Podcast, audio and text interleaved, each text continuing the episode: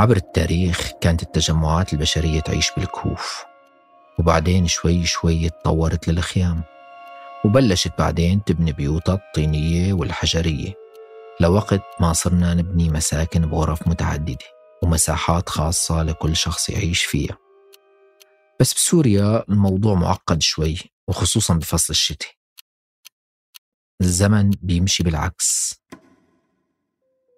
بيتنا يلي عمره 42 سنة وبلش بغرفتين ومطبخ وحمام أسسوهن أهلي ببداية حياتهم الزوجية سنة بعد سنة بلش يكبر هذا البيت. وصار في ثلاث غرف جداد. وكل غرفة مرتبطة عندهم بذكريات.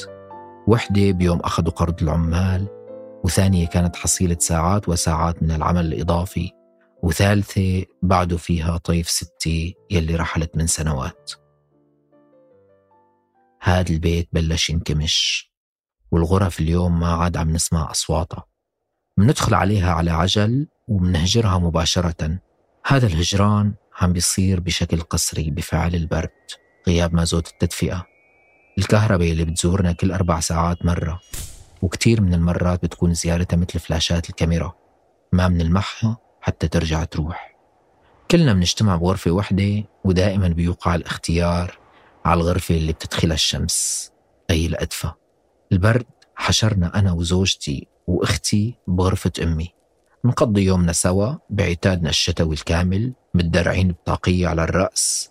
عم نغطي الإذنين المتجمدتين مع أنف أحمر وأكوام وأكوام من الكنزات والجواكيت بمحاولة للتصدي لهجمات البرد. متجمعين حوالين شمعة وحدة وأنا عم أطلع على الحيط يلي عم يعكس خيالنا. أشكالنا كانت غريبة وضخمة. عم حاول أقتل الوقت وحرك خيال أصابعي على الحيطان. لعبة بدائية مثل ألعاب الأطفال. عم حاول أعمل شكل غزال أو فيل بيشبه فيل الماموث. يمكن أنا حاب أتخيله مثل فيل الماموث اللي انقرض. وفكر إنه معقول ننقرض مثله.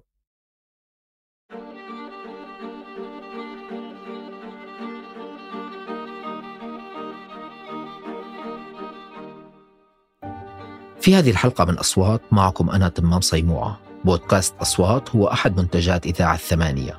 وفي كل حلقة نستعرض قصة أو مجموعة قصص حقيقية وبأصوات عربية يتكلمون فيها عن تجاربهم وجانب من حياتهم. التفكير بأشياء بدائية مثل الكهف أو الحيوانات المنقرضة هو أكيد انعكاس للظروف البدائية اللي عم نعيشها بدمشق الآن. وهي ملامح المدينة عم تتغير. عمري 35 سنة قضيت فيهم آخر عشر سنوات عم ودع فيهم رفقاتي. رفقاتي اللي كانوا عم يفضلوا يطلعوا برات البلد على الموت على جبهات القتال.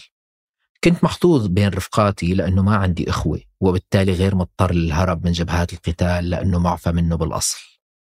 رفقاتي اللي كانوا عم يتركوا البلد بسبب الحرب كانوا كمان عم يتركوني أيضا. وتصير وسيلة التواصل بيناتنا تليفون أو المسجات. وبكل مرة كانوا يشوفوا صوري كانوا يقولوا لي ليش هيك أنت والبلد صايرين ختايرة؟ بعكس المدن اللي بتزداد تطور عمراني مع مرور الوقت. الشام كانت عم تعاند عقارب الزمن. عم ترجع أكثر بدائية من أي وقت كان. عم تتحول لست عجوز.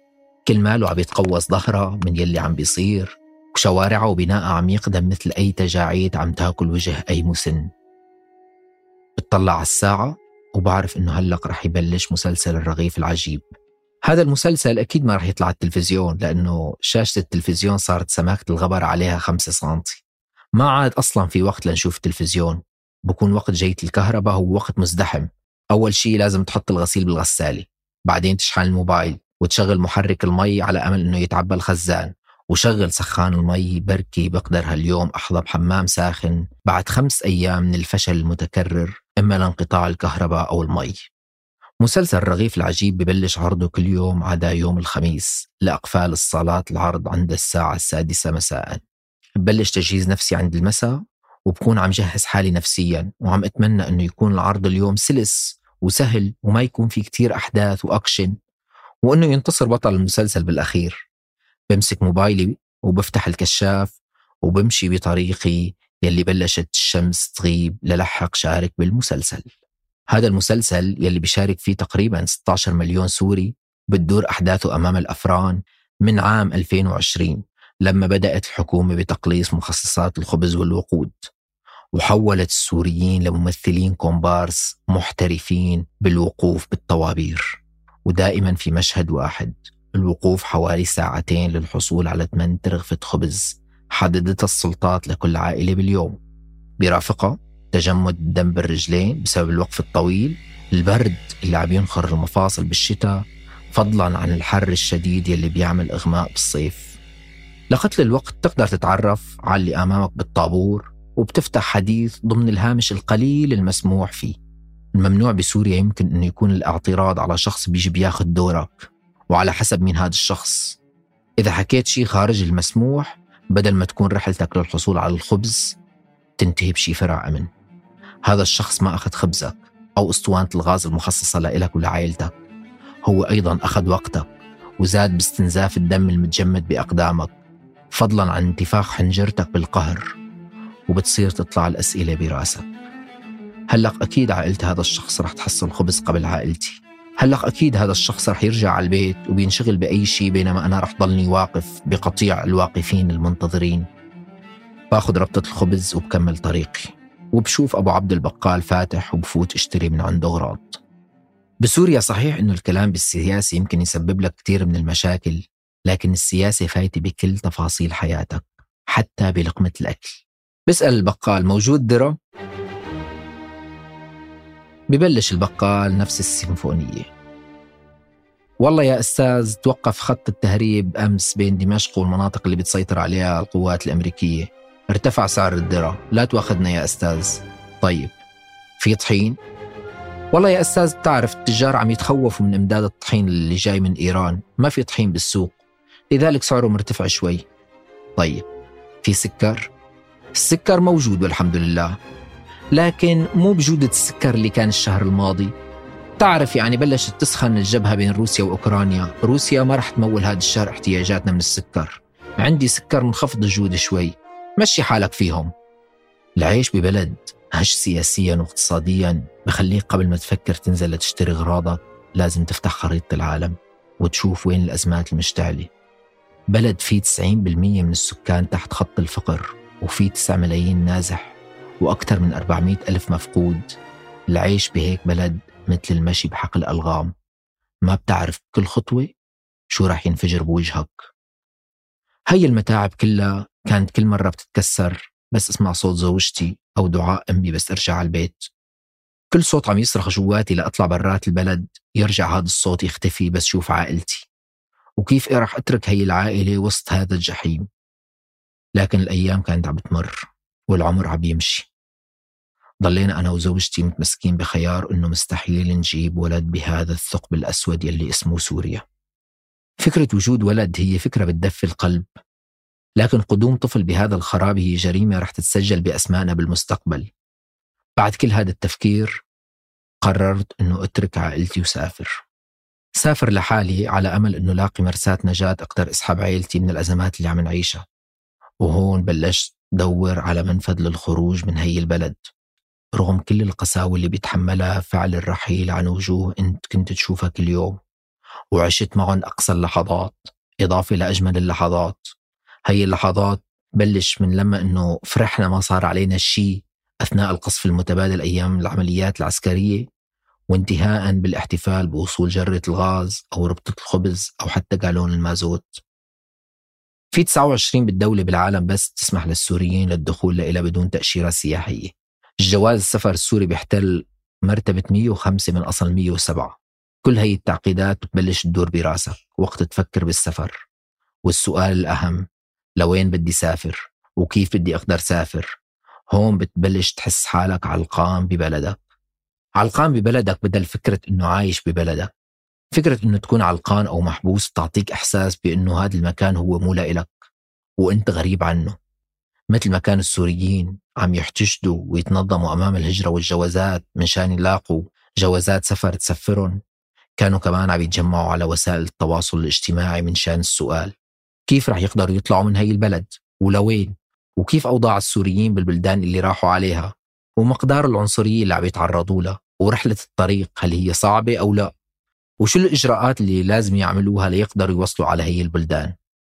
أبرز هذا ال group هو كان group كراجات المشنططين على الفيسبوك. المشنططين يعني المرمطين أو المتشردين. هون بلشت أتزلج بين المنشورات وأبحث عن طريق للخروج.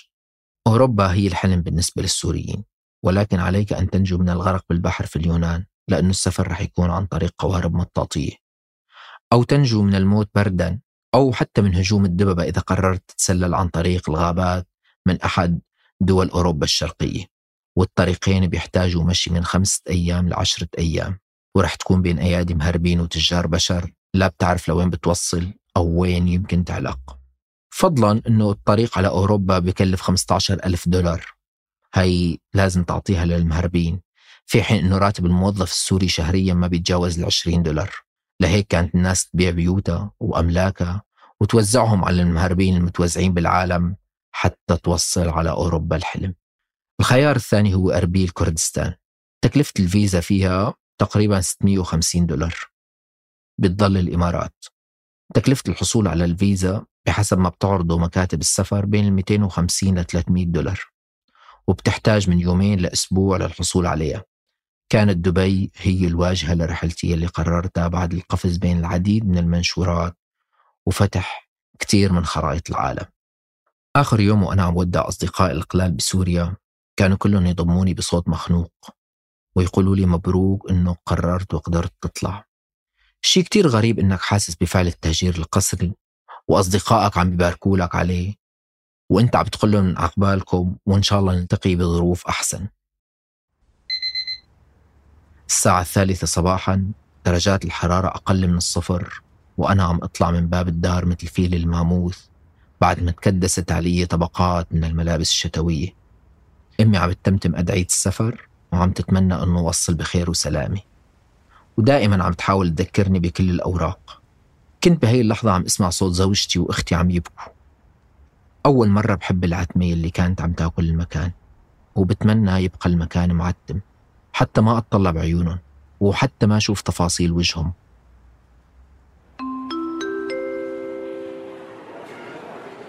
لما وصلت للمطار كان معظم المسافرين شباب.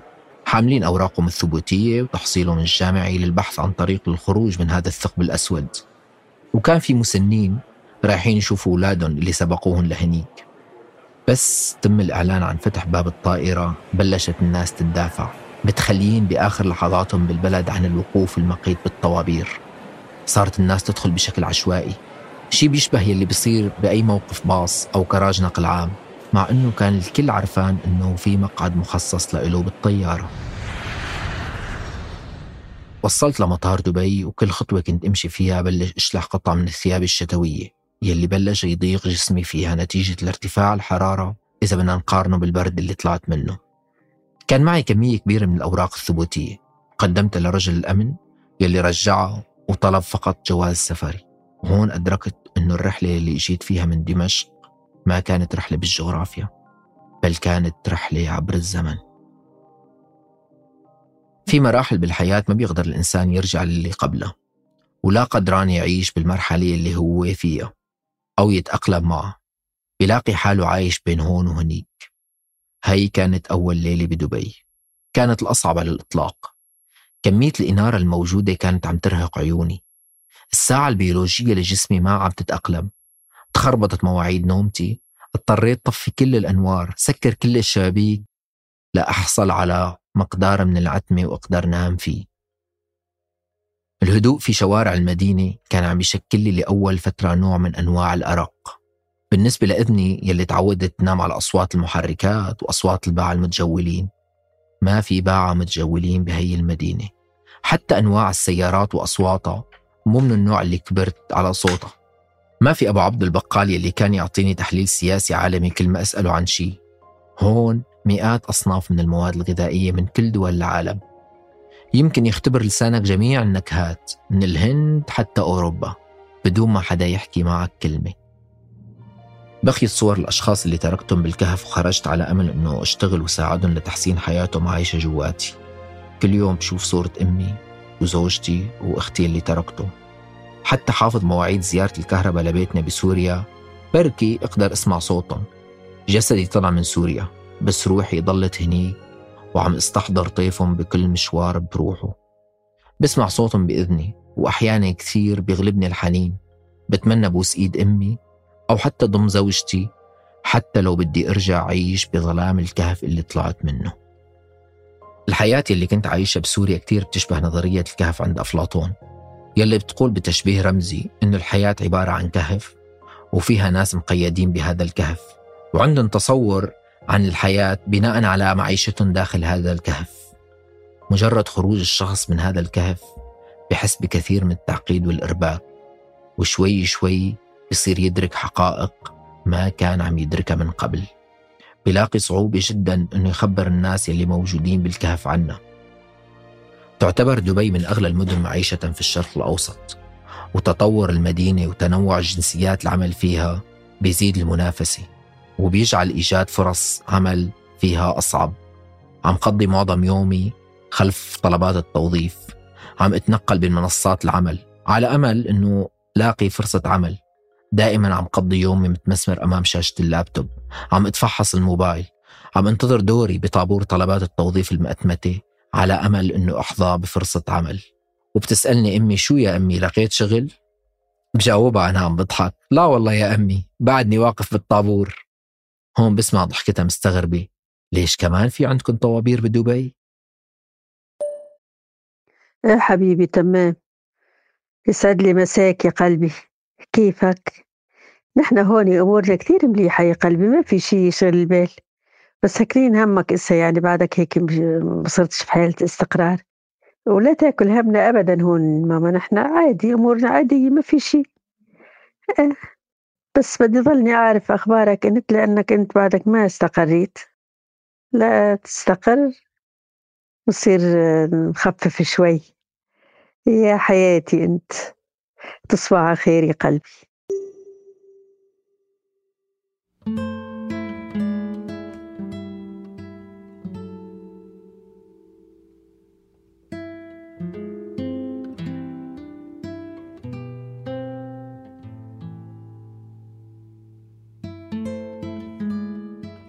أنتج هذه الحلقة من أصوات أنا تمام صيموعة وساعد في إنتاجها لما رباح. حررها عدي عيسى وراجعها جميل عبد الأحد. وعمل على هندسة الصوت محمد الحسن.